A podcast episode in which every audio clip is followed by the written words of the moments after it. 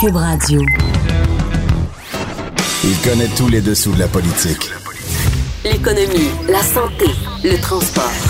Antoine Robitaille. Là-haut sur la colline. Cube Radio.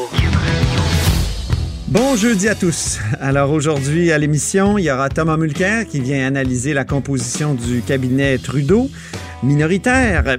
Et ensuite, ben, il y a Louise Baudouin qui sera avec nous, qui a prononcé une conférence hier, mercredi, ici à Québec, sur René Lévesque l'homme. Et je trouve que le mois de novembre, c'est toujours un peu le mois euh, de l'évêque, parce qu'après tout, il est mort un 1er novembre et il a été élu euh, en 1976 le 1 15 novembre.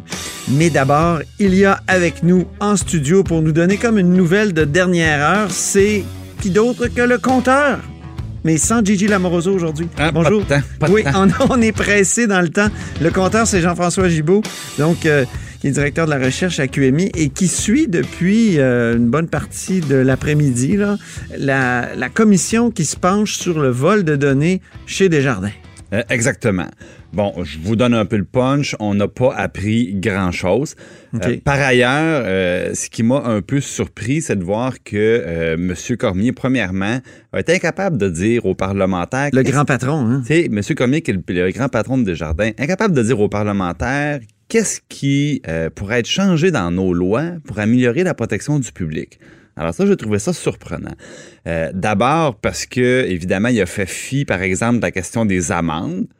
Euh, Ouais. Au Québec, on se fait prendre, ça coûte 10 000 Alors, je peux vous ça. dire, quand on est une banque ou une coopérative comme Desjardins, 10 000 ça fait pas très mal. Non. Et ailleurs, en Europe notamment, euh, je prends des exemples récents, là, British Airways ou Facebook, on est dans les 300, 500 millions de dollars d'amende. Alors, ça fait, ça donne envie un petit peu moins de euh, se faire prendre, disons. Ben oui. Ben, mais c'est sûr, M. Cormier plaide pas ça. Deuxième chose qui m'a un peu euh, amusé, c'est qu'il il continue à prétendre Desjardins que la personne qui les a volés est un expert technologique. Alors que dans les faits, je pense que ça a été bien démontré dans le Journal de Montréal, c'est un employé de marketing qui a tout bonnement pris des clés USB personnelles pour télécharger des gros fichiers sur une certaine période.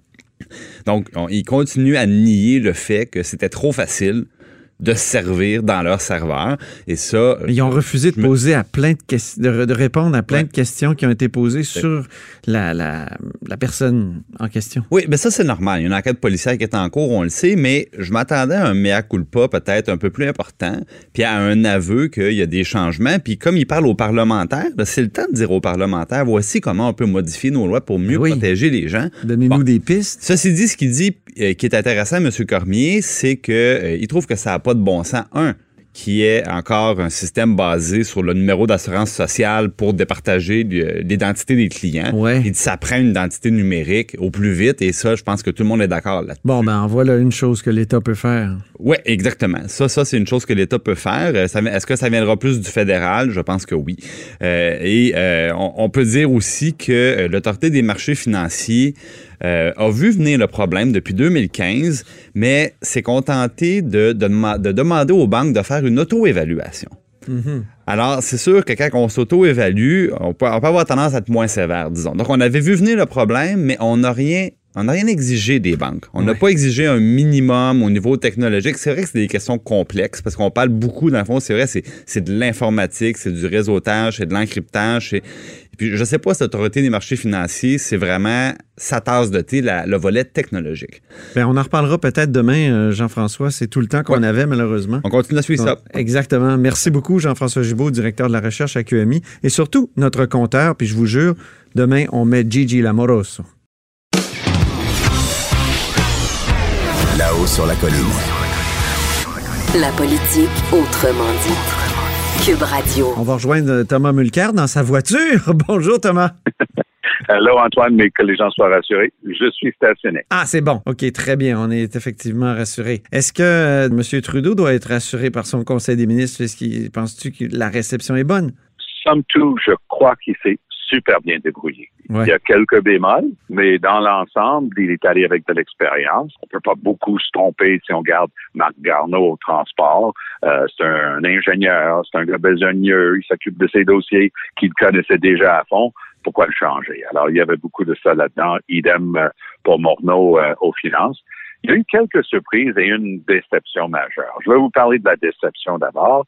Euh, je n'en reviens pas. Tu vas pas me parler Stephen de, Guilbeault. de Stephen Guilbeault? Ah, oui. Ça te déçoit?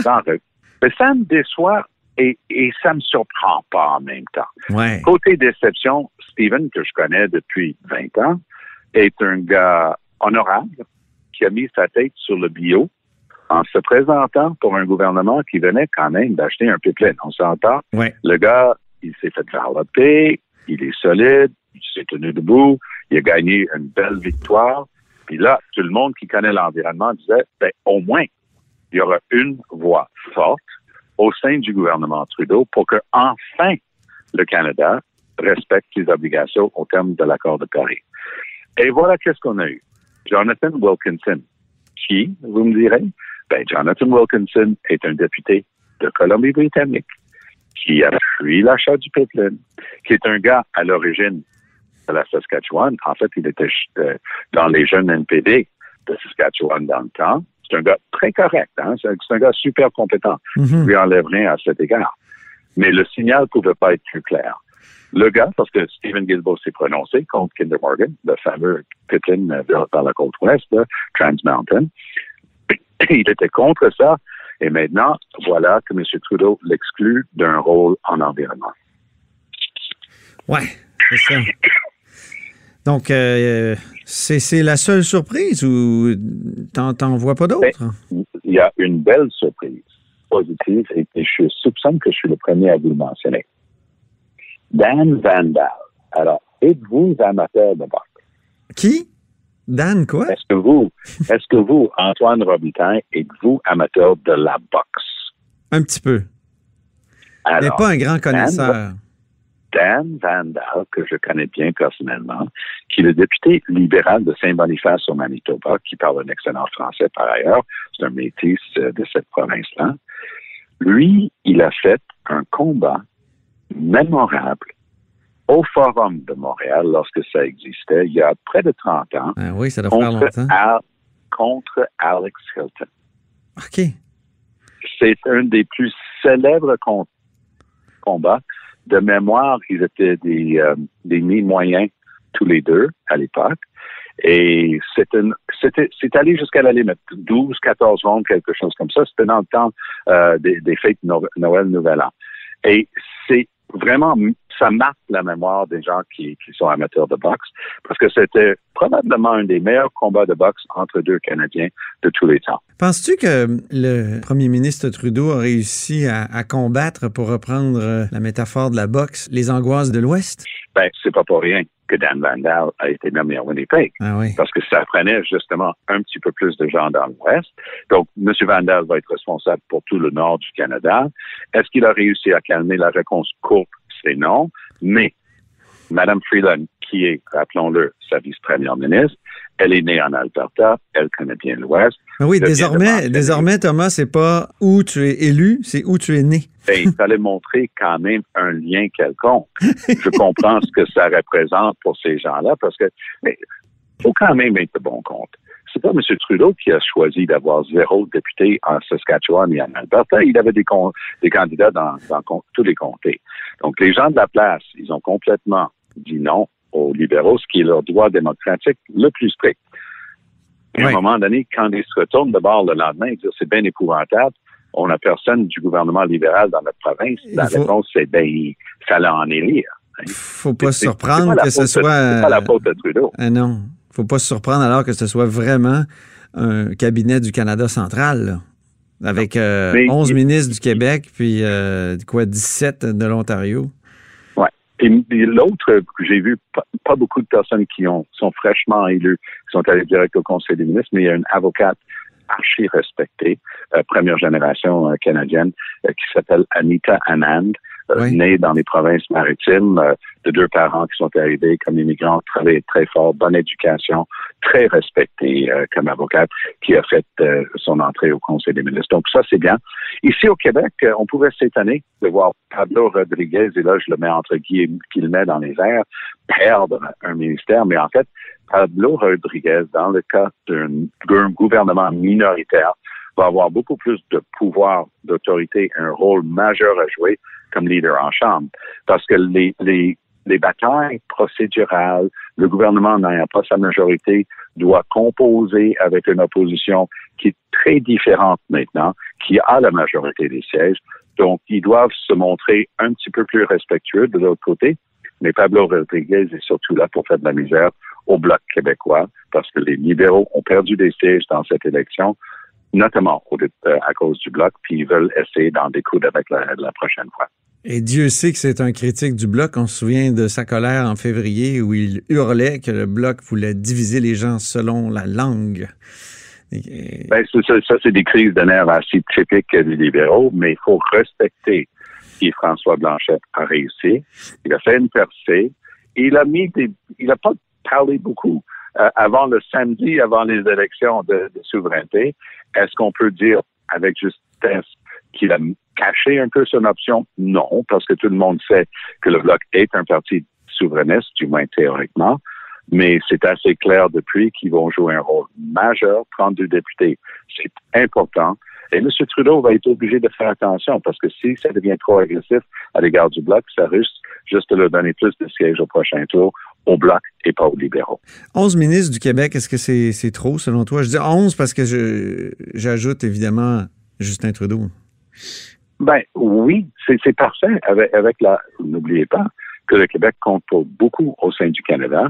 Et M. Trudeau, ses calculs ne sont pas basés sur l'élection qui a eu lieu le 21 octobre, il y a, un mois exactement.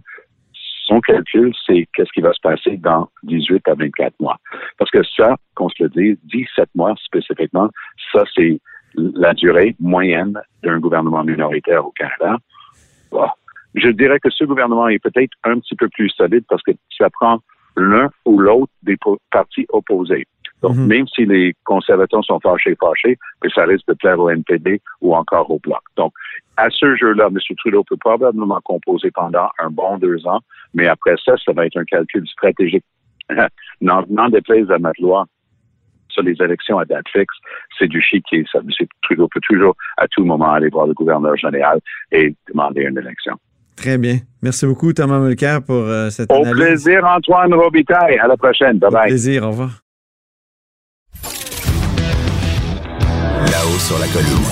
Une entrée privilégiée dans le Parlement. Cube Radio. Alors, Louise Baudouin prononçait une conférence hier sur René Lévesque, l'homme derrière le politique au cercle du savoir. C'est des amis, pas moi, le cercle du savoir. Je suis très content qu'elle soit allée et elle est avec nous aujourd'hui. Bonjour. Bonjour. René Lévesque est mort il y a 32 ans et dans tous les sondages, il se démarque comme la personnalité la plus, la plus marquante et, et le premier ministre préféré des Québécois. Comment expliquer ça, Louise Baudouin? Je pense qu'on peut l'expliquer de différentes manières, mais moi, la, façon dont je vois ça, c'est que René Lévesque était un homme charismatique, mais en même temps quelqu'un qui prenait au sérieux, bien sûr, les affaires de l'État, mais qui avait beaucoup de dérision et d'autodérision, qui par ailleurs aimait les gens et les gens l'aimaient en retour et que ça, c'est resté dans le temps, en effet. C'est de la pérennité euh, par rapport à, l'admiration donc que les Québécois pouvaient avoir euh, par rapport à René Lévesque. Mais c'est quelqu'un quand Est-ce que c'est la personne euh, qu'ils aimaient, les Québécois, le petit poil ou le grand réformateur? Les deux, je crois, parce qu'il nous a donné confiance en nous. Là, il y a eu René Lévesque. Faut jamais oublier que sa vision était aussi par rapport à l'infériorité économique des Canadiens français. Là, il l'avait bien évoqué, puis il avait nationalisé l'électricité pour nous redonner justement les, les outils du pouvoir économique. Il avait jamais oublié la fameuse phrase de ce patron anglophone qui avait dit How do you people like you uh, will run Shawinigan, eat and water? Et et, et, ça, je pense que les Québécois, oui, l'infériorité économique des Canadiens français, René Lévesque en était très conscient. Ça a changé, ce n'est plus le cas. Et, c'est grâce en partie à René Lévesque. Les Québécois savent qu'ils lui doivent beaucoup. Oui. Euh, vous avez eu une relation amicale privilégiée avec l'homme, euh, Martine Tremblay, dans euh, Derrière les portes closes. Ça somme sur René Lévesque, en tout cas, le, et l'exercice du pouvoir de 76 à, à 85. Elle parle de cette relation-là et elle dit à la page 612 Malgré les nombreuses engueulades qui ont épicé leur relation, Louise Baudouin fut pendant plusieurs années l'élément fédérateur de la vie sociale de René Lévesque et de Corinne Côté dans la capitale. Quels étaient ces sujets d'engueulade, Louise Baudouin, entre René Lévesque et vous? Ben, René Lévesque m'a appris beaucoup de choses, puis disons que euh, quand j'ai fait moi-même de la politique, je m'en suis souvenu. Mais à l'époque, j'étais jeune et, euh, et rebelle. J'avais dans la vingtaine quand on s'est rencontrés. Et puis, je me présentais ici dans Jean Talon. Alors, je dis ici parce que je pense qu'on est dans Jean Talon. On est, dans, Tachereau maintenant. On est dans Tachereau, mais jadis, je pense, ce fut Jean Talon. Alors, c'était la circonscription où je, je m'obstinais à me présenter. Combien de fois déjà? Eh bien, trois fois. Et puis, Monsieur l'évêque, il y a une photo, d'ailleurs, la, la, photo très célèbre où il joue au pool. Oui, oui. Hier, c'était ah, avec moi, ça. OK. Oui, on me voit derrière, puis on voit François. Oui, oui, c'est vrai. C'est une photo de Jacques Nadeau, du Oui, elle est formidable, cette photo. Et, qui est très célèbre. Et M. Lévesque, il me disait, mais veux-tu me dire pourquoi tu te présentes dans Jean Talon? Et c'était un des objets de, de, de, nos disputes amicales. Ah oui? Oui, parce que je lui disais, ben moi, ma famille, les Desrivières, les Tessiers, c'est ici depuis dix générations. C'est sûr qu'ils vont voter pour et puis, euh, il me disait non, ça marche pas comme ça, la politique. Et puis, M. Parizeau me l'a prouvé quand il m'a dit Vous vous présenterez pas dans Outremont. Là, j'habitais Outremont, j'étais déménagé à Montréal. Il dit Vous allez aller ailleurs. il a été très directif. Alors que M. Lévesque essayait de me convaincre. Donc, c'était les engueulades, c'était autour de ça. De, entre, autres. Oui, oui, entre autres. Sur la France aussi, non? Alors, sur la France, c'est intéressant parce que là, il a changé d'idée. Ah, OK. Il a commencé, je veux dire, bon, au tout début, dans les années 70 euh, au PQ, en disant, oh, la France, les Français, puis je préfère Londres, et puis ah, oui. je suis un Américain, un Nord-Américain. Oui, il y avait une américanité chez lui. D'ailleurs, il avait été comme dans l'armée américaine. Oui, oui c'est ça. Oui, reporter dans la section française de ah, la propagande américaine. C'est ça. Et euh, quand il a compris, en 72, parce que c'est Bernard Landry, François, mon conjoint et moi-même qui avons organisé une première visite, et là, il a réalisé qu'il y avait non seulement des alliés, mais que le général de Gaulle avait fait en sorte que beaucoup de gaullistes, qui étaient encore gaullistes malgré le décès du général en 70, oui. et là qu'en 72, on rencontre plein de gens qui connaissent le cas du Québec oui. et qui sont prêts à nous appuyer. Et moi, j'avais dit à M. Lévesque, laisse-moi convaincre la gauche, la droite. Euh, le général de Gaulle a fait ce qu'il fallait, puis ça s'est répandu dans, toute la droite facilement. Mais, mais moi, c'est la gauche. Et là, je lui ai fait rencontrer Michel Rocard. Oui. Et c'était le coup de foudre. Ah oui. Ben oui, deux progressistes, deux pragmatiques, euh, deux rêveurs, mais mais dans la réalité, là, c'était pas un rêve déconnecté de la réalité.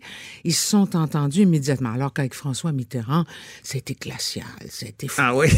Ils avaient rien en commun. Alors, quand M. Lévesque a vu que la gauche et la droite, le jour venu, quand les Québécois, puis M. Lévesque qui tenait avec raison, auront pris leur décision pas que la France nous précède. C'est ce qu'il n'avait mhm. pas aimé du général de Gaulle. Il y avait eu un malaise au moment où le général était venu. En ben oui, il n'avait pas aimé ça. Hein? Il aimé ça, parce qu'il trouvait que le général... C'était une intervention étrangère, voilà. ça. Alors il disait, il faut que ce soit nous. Mais une fois que nous, on sera décidé, là, on va avoir besoin pour la reconnaissance internationale. Il a compris rapidement que les Américains ne nous suivraient pas là-dedans. Mhm. Puis il l'a vécu durement à l'Economic Club en 77. En 77, il avait bien essayé de leur montrer que c'était une bataille d'indépendance, puis ça collait pas du tout. Eux voyaient juste la guerre de sécession. Ah oui, c'est bon ça. Alors, M. Lévesque a beaucoup cheminé, puis là, je pense avec d'autres, Yves Michaud, moi, d'autres, avoir été très instrumental dans ce mhm. cheminement de M. Lévesque. Alors, on a commencé par en se disputant sur la France, puis dès qu'il a mis les pieds, puis qu'il a rencontré euh, les bonnes personnes, puis des gens qui avaient de l'avenir, comme Michel Rocard, mais aussi, euh, bien sûr, on l'a fait rencontrer l'amiral de Gaulle, le fils du général. Ah Il lui a dit jusqu'à quel point, je veux dire, son père était attaché au Québec. Et, euh, et, donc, la suite a prouvé qu'en effet, Giscard d'Estaing a dit en 77, au moment de la première visite officielle de M. Lévesque, ce qu'on attendait qu'il dise, c'est-à-dire, justement, quand vous vous déciderez, on sera là. Mhm. C'est fini, ça, en France. Ah, ben, Cette sensibilité-là, Ben, au Québec. Ben, excusez-moi, là, mais. Que c'est fini, Antoine, ben Oui. oui, c'est fini, mais parce que c'est pas mal fini ici aussi. là. Ah oui? Le jour où il y aura une, une résurrection, je veux dire, du mouvement, et puis que ce sera sérieux. Peut-être que, oui, c'est ça. Je Ils pense peuvent qu'on- pas vouloir pour, Je pour pense, nous. voilà. Je pense qu'on retrouvera des alliés. Euh, il aimait les femmes, euh, Oui. René Lévesque. Oui. Euh, il les a promues, euh, Oui. plusieurs femmes euh, ministres, notamment en 84. Euh, et vous, comme euh, il y a Martine Tremblay encore dans Derrière des portes closes, il dit, euh, elle dit que justement, elle fait remarquer que vous avez été une des premières chefs de cabinet. Euh, puis, euh, mais par contre, c'était aussi un homme à femme. Oui. Ça, on le sait. hein. Il y a eu le livre de Fournier. Et est-ce qu'il aurait survécu aujourd'hui politiquement à l'époque du moi aussi? Non. Non, hein? Non, euh, moi, je, M. Lévesque croyait que la vie publique euh, devait être totalement transparente et que la vie privée devait être discrète et la vie intime devait être secrète. Moi, je crois à ça beaucoup aussi. Je trouve que l'étalement Ouais. des vies de chacun sur Instagram ou ailleurs, pour moi, est très intrusif et très agressant. Et M. Lévesque euh, aurait pas aimé ça. Non seulement il aurait pas aimé ça, mais comme vous dites, il aurait pas survécu. Euh, et, et- et beaucoup d'entre nous non plus. Moi, je ferais pas de politique. J'aurais 30 ans aujourd'hui, je ne ferais pas de politique. Ah non? Ah non. Et puis, Pourquoi? Pourquoi? ah ben à cause des réseaux sociaux, pensez-vous que j'ai envie de me faire engueuler, puis insulter, puis humilier, puis tout ça, jour après jour? Non. Alors j'écris, vous savez, je fais une chronique dans Le Devoir, une chronique Oui, bien sûr. Puis pourtant, Le Devoir est déjà un journal, tu sais, bon, où il faut être abonné pour, euh, pour euh, réagir. Oui. Jamais je ne lis euh, Les commentaires. Jamais. Parce que je trouve ça trop, trop dur. Il me semble que ça m'amènerait à l'autocensure, ça m'amènerait. Il faut être fait fort. Et puis donc, moi, à l'âge que j'ai, là, disons que je, Oui. je trouve que j'ai passé l'âge. Mais Pourquoi lui, dire? il était un- un- une sorte de dragueur lourd, comme on, on peut dire, euh, Ben, et- en France? non, mais c'est un terme qu'on utilise en vrai, France que je trouve, je trouve, euh, je Oui, mais trouve chargé, mais... Peut-être qu'il n'aurait pas fait. Aujourd'hui, on se comporterait différemment. Ouais, il serait différent lui-même aujourd'hui. Lui-même serait différent aujourd'hui. Bon, à l'époque, moi, ce que j'aimais de M. Lévesque, moi, en tout cas, je veux dire, j'avais pas ce genre de relation avec lui. Non, non. Et Martine Tremblay non plus. Donc, il pouvait aussi avoir, euh, je veux dire, des relations parfaitement normales. Moi, j'ai été nommée déléguée générale à Paris, première femme déléguée générale à Paris. Il a fallu attendre Lynn Beauchamp pour en avoir une deuxième. Ben oui, c'est vrai. Ben oui, ben, c'est parce qu'il croyait justement, et puis il l'écrit d'ailleurs dans ses mémoires, il disait c'est le lobby Oui. féministe. Là. Il dit Louise, on l'a nommé parce que le lobby féministe est très fort. En terminant, euh, écoutons François Legault euh, le 18 octobre 2018, euh, lors de l'assermentation des euh, parlementaires. OK? Cérémonie de prestation, euh, lors de la cérémonie de prestation des serments des membres du nouveau Conseil des ministres, pour être plus précis. OK. Et je termine en vous disant, j'aime les Québécois. Et pour répondre à un homme qui m'a inspiré toute ma vie, j'ai la conviction profonde que oui, on forme quelque chose comme un grand peuple. Merci.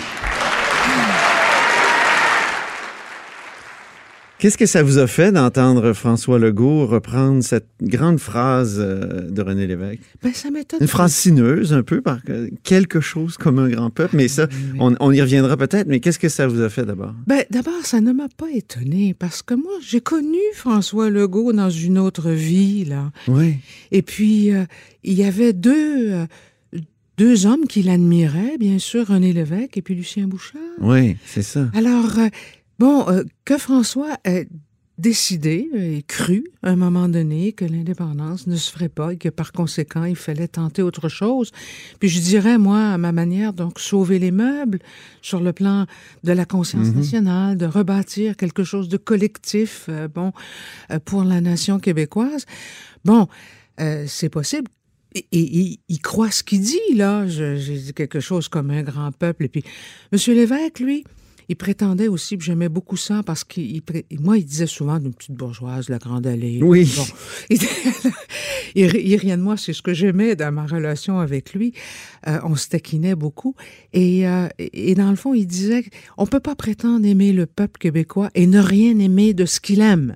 Ah oui. Monsieur Lévesque aimait le peuple, le peuple lui rendait bien, puis il voulait me convaincre, entre autres, moi, euh, qui avait cette espèce de distance finalement, qu'il fallait se rapprocher des gens, qu'il fallait être près des gens. Alors, quand il dit quelque chose comme ça, on est quelque chose comme un grand peuple. Puis oubliez pas quand est-ce qu'il a dit ça. Hein? Il a dit ça, c'est au moment, je pense, des ben Oui, 76, hein? le 15 novembre. Ouais. Parce que Jean Marchand avait dit quelque chose pendant la campagne. Ah oui? Oui, oui, c'était une réponse en quelque sorte à ce que Jean Marchand avait dit, qui n'était pas méchant, là, mais bon. Ah, Et alors que François Legault, ça m'étonne pas, compte tenu de sa... Lui, là, son problème, ça va qu'il va frapper un mur à un moment donné. Ah oui, c'est ça. Mais oui, on le sait. Est-ce qu'il y a un plan B, François? Ou est-ce que il va euh, s'écraser puis dire ben là on peut pas faire l'indépendance, on peut pas renouveler le fédéralisme. Alors euh, qu'est-ce qu'il va faire? Moi c'est ça qui va m'intéresser le jour venu parce que pendant quelques années, puis il peut aussi bien faire un deuxième mandat. C'est une hypothèse très plausible pour l'instant, au ben moment où on se parle. Mais Bon, alors qu'est-ce qu'il fera quand ce sera euh, apparent? Face au mur. Face au mur. Mm, c'est ça. Ben, merci beaucoup, Louise Baudouin, pour cette conversation là-haut sur la colline. Et à très bientôt.